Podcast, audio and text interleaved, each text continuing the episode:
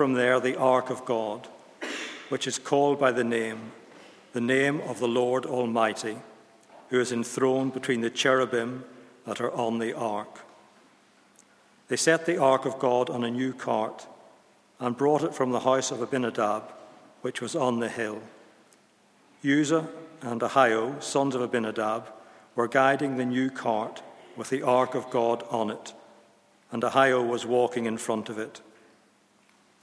David and the whole house of Israel were celebrating with all their might before the Lord, with songs and with harps, lyres, tambourines, sistrums, and cymbals. When they came to the threshing floor of Nacon, Uzzah reached out and took hold of, of the ark of God, because the oxen stumbled. The Lord's anger burned against Uzzah because of his irreverent act. Therefore, God struck him down, and he died there beside the ark of God. Then David was angry because the Lord's wrath had broken out against Uzzah, and to this day that place is called Perez Uzzah. David was afraid of the Lord that day and said, How can the ark of the Lord ever come to me? He was not willing to take the ark of the Lord to be with him in the city of David. Instead, he took it aside to the house of Obed Edom the Gittite.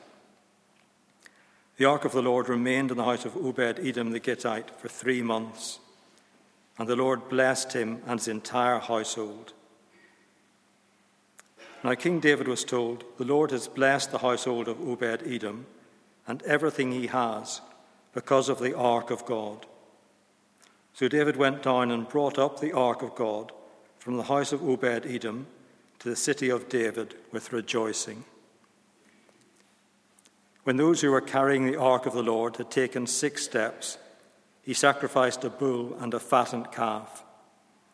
David, wearing a linen ephod, danced before the Lord with all his might, while he and the entire house of Israel brought up the ark of the Lord with shouts and the sound of trumpets.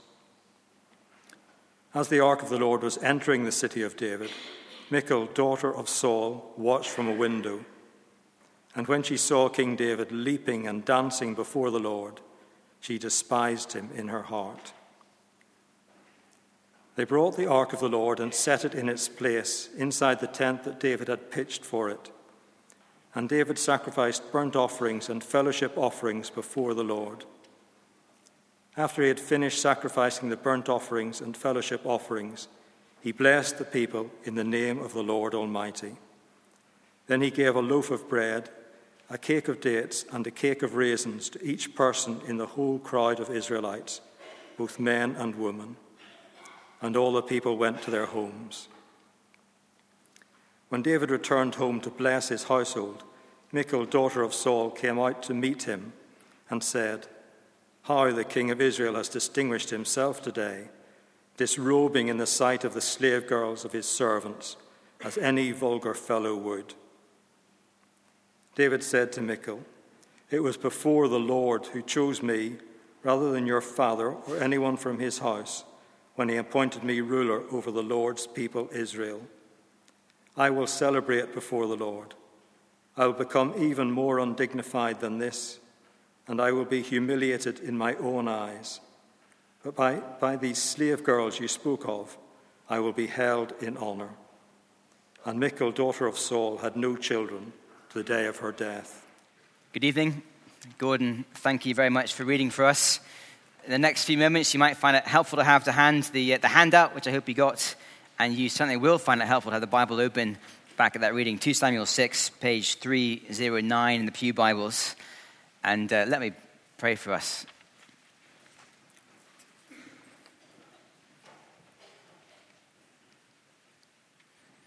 Father, we acknowledge once again tonight that as we come to your word, that uh, we are utterly helpless, both to understand your word and to feel its conviction where we should, and then more than that, to live lives that are transformed. And so we cry out to you for help. We ask that your Spirit would be at work in us uh, through your word tonight to do powerful things. And we pray this for your glory. Amen. One of the great joys of my job is being able to meet up with couples who are planning to get married and to talk through the, the marriage ceremony. Uh, just imagine a sort of fictitious scenario where I had just such a meeting lined up in the diary, but um, when it came to it, just the, just the bride turned up. And imagine making sort of polite small chat about wedding plans, menus and reception venues and th- that sort of thing. But then imagine after a suitably long kind of delay, just imagine me saying gently um, about whether the, the, the, groom would be able to join us for the meeting. And then imagine the bride saying to me, you've, got it all wrong. It, it's, um, there's no groom, it's just me. Um, I, I, really want a, a wedding, a, a, a marriage day, but I don't want anyone else involved. It's just going to be me. And then imagine the, the, the, the big day comes, and uh, just imagine how it plays out the, the wedding vows, the, the pictures, the cutting of the cake. Imagine afterwards the, the honeymoon, and then the new home. But all along, just the bride, very happily on her own, and no groom. You would begin to think that this particular bride has made a mistake about what is involved in a marriage, wouldn't you? And then you might think, well, come on, no one's going to be that stupid to make that kind of mistake. And yet, my fear is that many Christians make that very mistake. In fact, they make a more serious mistake.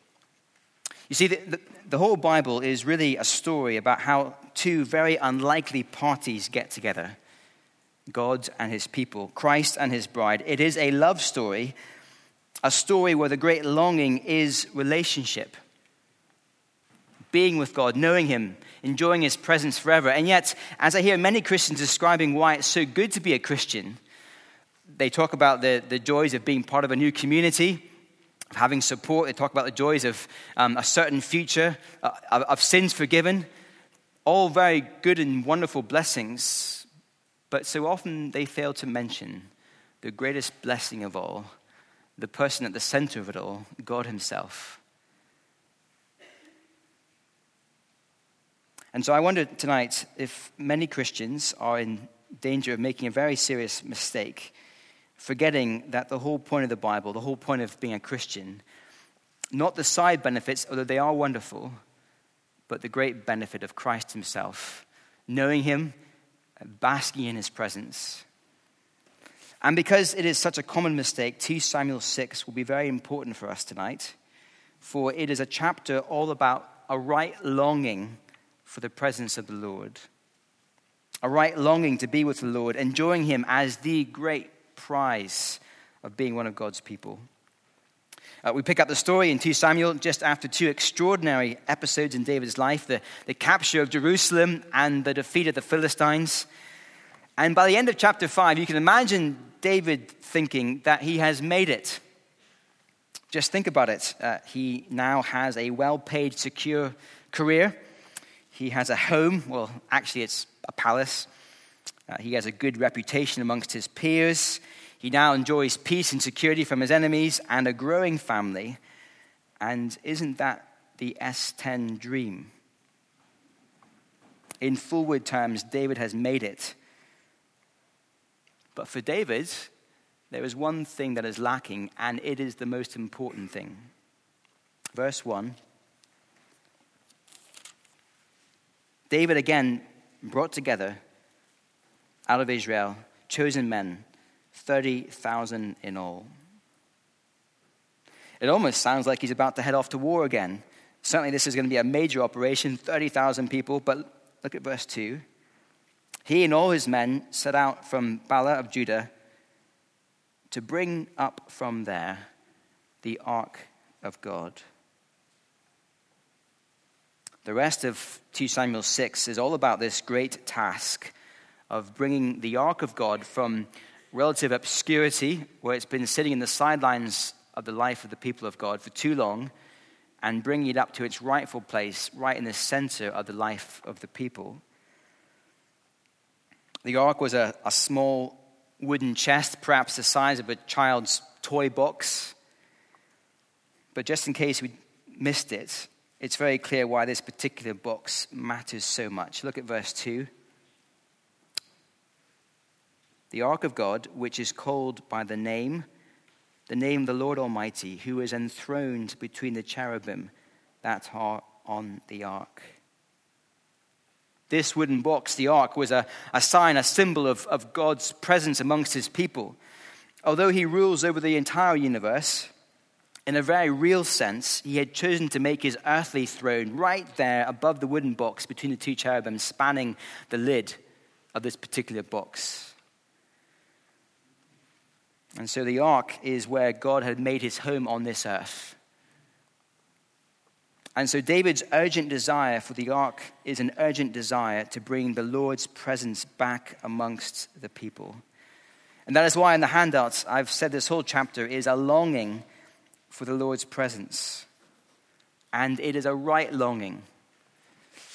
Back in the beginning, in the Garden of Eden, humanity enjoyed God's presence just for a moment before the first sin made it impossible for sinful humans to dwell in God's presence.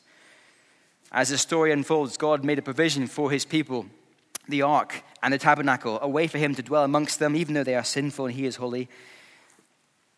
And here in 2 Samuel, David is longing to regain the ark into the center of the life of the people, is a right longing to get back what was lost in the garden God's presence with his people.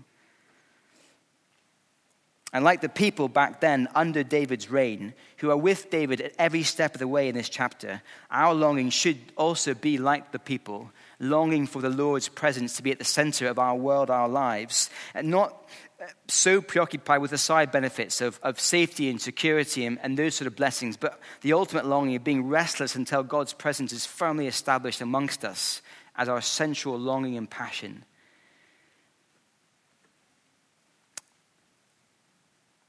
But if verses uh, 1 and 2 establish the great longing of the chapter, we need to dive into details because there are some serious surprises afoot.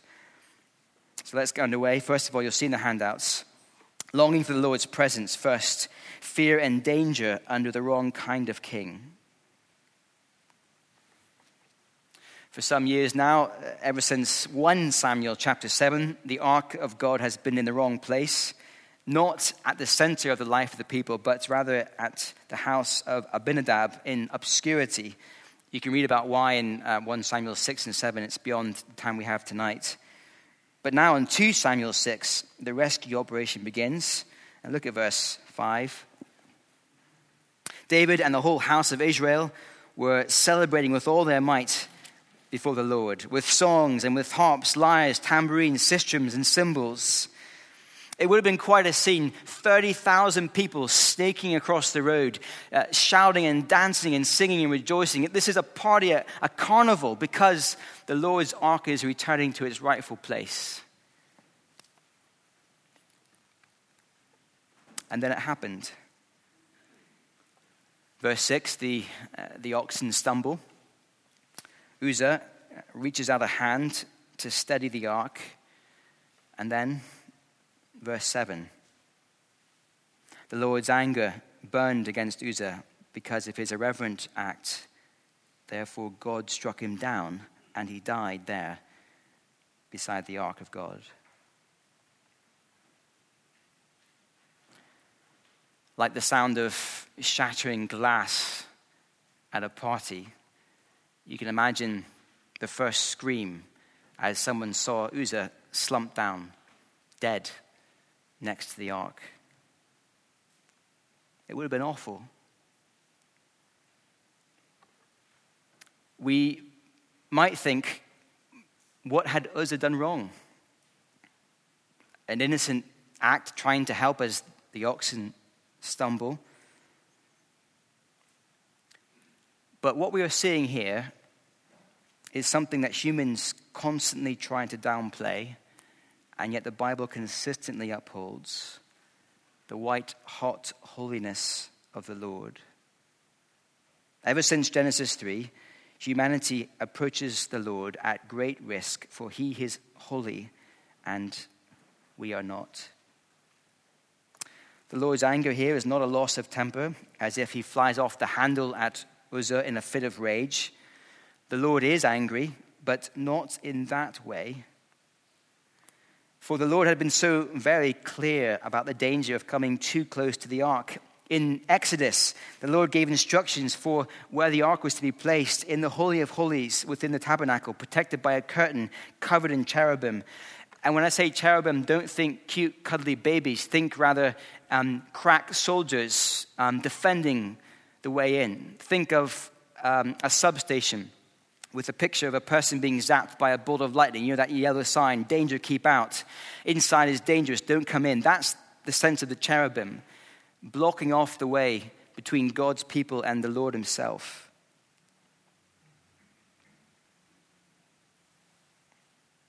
And so here in 2 Samuel 6, even as we see a good and right longing for the Lord's presence, we also see the fear and danger of coming too close.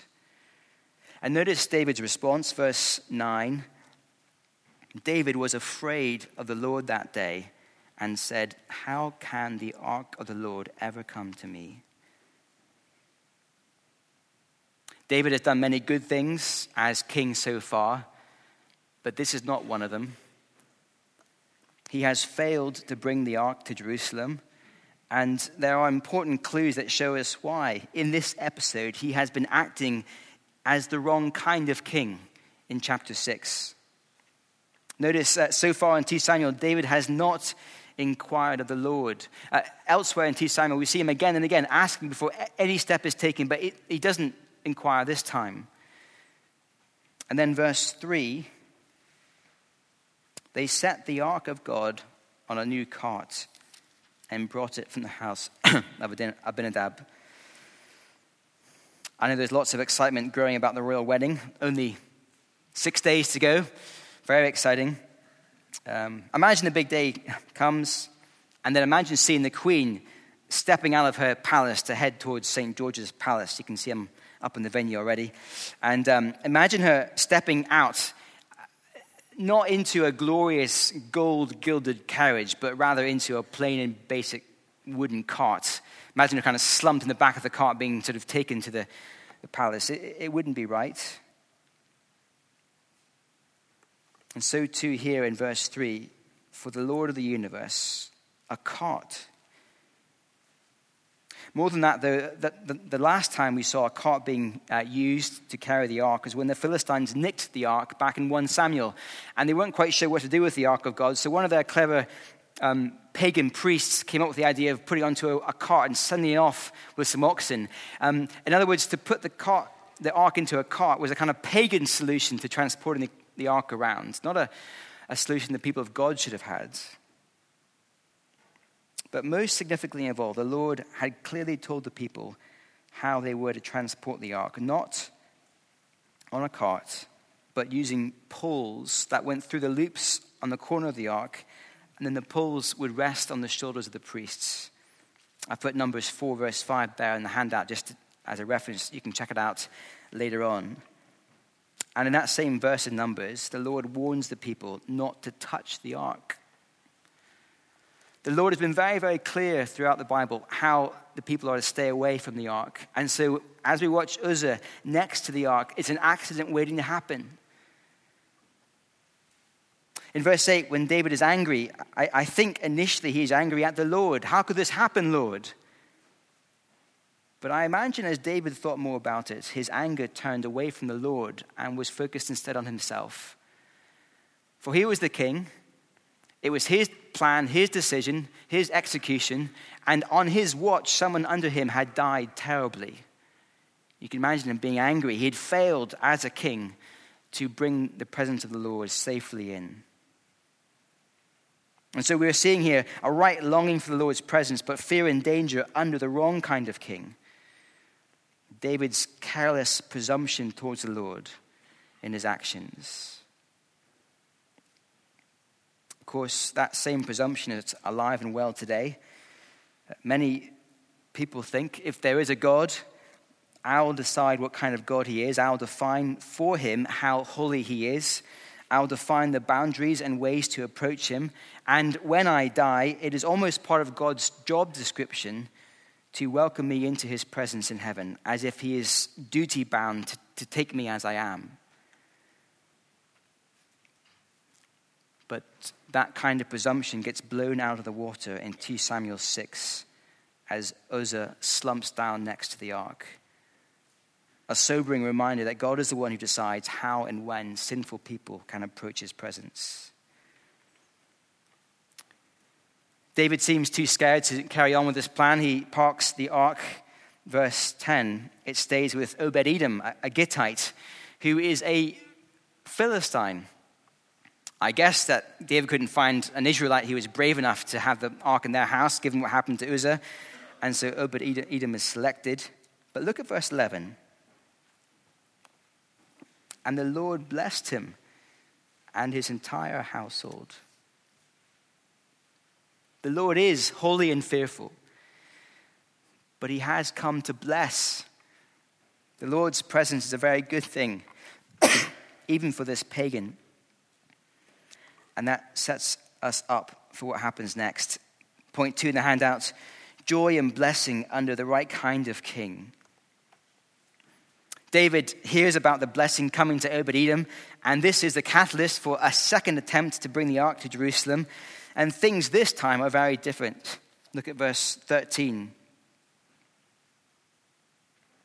When those who were carrying the ark of the Lord had taken six steps, he, David, sacrificed a bull and a fattened calf.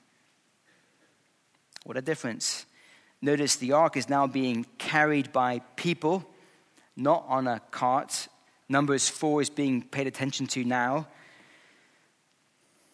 And then imagine all the blood. We know the original journey was nine miles. We don't know quite how far they got to Obed Edom's house, but it's probably fair to guess there are many miles left to go. And every six steps, a sacrifice. The road would have been awash with blood. And as king, look at David. Verse 13 whether or not it was actually David carrying out the sacrifices, he was clearly involved in overseeing what happened. And again in verse 17, after the ark arrives at its new home, David again oversees more sacrifices. And here we're seeing David as a king who brings sacrifice in contrast to what happened in the first half of the chapter. Gone is the presumption of the first attempt. And because God's laws are respected and because of the sacrifices, no one dies. Instead, verse 12, there was rejoicing. Verse 14, David danced before the Lord with all his might. Verse 15, the whole house of Israel joined in with shouts and trumpets. And then verse 18, David blessed the people and sent them home with, verse 19, gifts of bread and dates and raisins. This is a very good day in the life of Israel, a day of joy and blessing as the Lord's presence comes safely to the people under the right kind of king. It's a good day except for one person. Verse 16. As the ark of the Lord was entering the city of David, Michal, daughter of Saul, watched from a window. And when she saw King David leaping and dancing before the Lord, she despised him in her heart. And then later on, as David came back to the house with brutal sarcasm, verse 20 how the king of Israel has distinguished himself today, disrobing in the sight of the slave girls of his servants as any vulgar fellow would. David had been dancing for an audience of one, dancing for the Lord's benefit alone, because he knew how wonderful it was to be able to bring the Lord's presence into Jerusalem. He didn't care what people thought of him. And yet, as Michal watched on, all she saw was a silly king with all the dignity of a streaker. Three times we are reminded that she was a daughter of Saul. That is, from a house known for having the wrong attitude towards the Lord. And there are lots of people who are barren in the Bible, but rarely, rare, rarely is barrenness a sign of God's judgment. But in verse 23, as Michal scorns the king, her barrenness is a fitting judgment. For as the house of Saul weakens, so the house of David continues from strength to strength. And notice David's response to Michal, verse 22. I will become even more undignified than this, and I will be humiliated in my own eyes. David doesn't mind being mocked and shamed. He is serving the Lord, and that is all he cares about. And so David is a king who endures shame. Well, what about us here tonight, many thousands of years later? What should we make of this remarkable day in the life of Israel? Sacrifice and shame are two words not normally associated with a king. And yet, here in 2 Samuel 6, as so often happens in the Bible, we are having to rethink. This is the kind of king God's people need if they are to experience joy and blessing in the presence of the Lord. And 1,000 years later, another king would come. Like David, he was a king who brought sacrifices. But unlike David, who oversaw sacrifices, this second king gave himself as a sacrifice. Like David, the second king was willing to be mocked and scorned because, like David, he knew this path of shame was the path to true joy. And as this other king hang, hung dying on a Roman cross, disrobed for all to see, scorned for claiming to be the very king he actually was, so he opened a way into God's presence once and for all. David sent the people home safe with a blessing and a few raisin cakes. But King Jesus sends us home with every spiritual blessing, including most wonderfully perfect access into God's presence forever. And, Christian, this is no small thing. Remember the white hot holiness of the Lord. No one dare come near. And yet, King Jesus was willing to die for us so that, unlike Uzzah, we might not die. In Christ, what was lost in the garden has been restored, and one day what we have now in Christ will fully be made known to us as we gather around the throne in God's presence with no fear and with great joy and eternal blessing. Sadly, there are many Michals today who see King Jesus revealed for them in the scriptures, and all they can see is a disgraceful king they want nothing to do with. And they turn away in scorn. Please don't make that mistake. For the king who brings sacrifice and who is shamed is the only way into God's presence. He will if you ask him. And sadly, there are many others who forget the one reason for which King Jesus was willing to sacrifice and experience shame to bring us to God for an eternity of love and worship.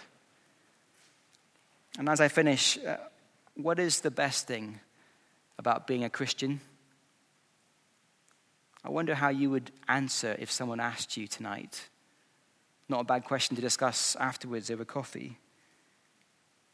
But may our cry be the cry of the psalmists who said, How lovely is your dwelling place, O Lord Almighty! My soul yearns, even faints, for the courts of the Lord. My heart and my flesh cry out for the living Lord.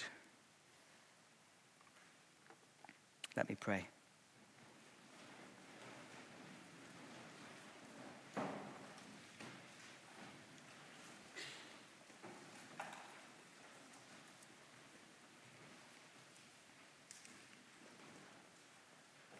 Father, we thank you that your word is given to us to help us think rightly about who you are and who we are. And tonight we have seen sobering things about your holiness and our sinfulness. Father, please, uh, would you use those thoughts, that, that clarity of understanding, to help us rejoice in Christ afresh? And Father, may we be like the people back in 2 Samuel 6 whose greatest thoughts, whose greatest joy whose greatest longing was the presence of the Lord. We pray this in Jesus' name. Amen.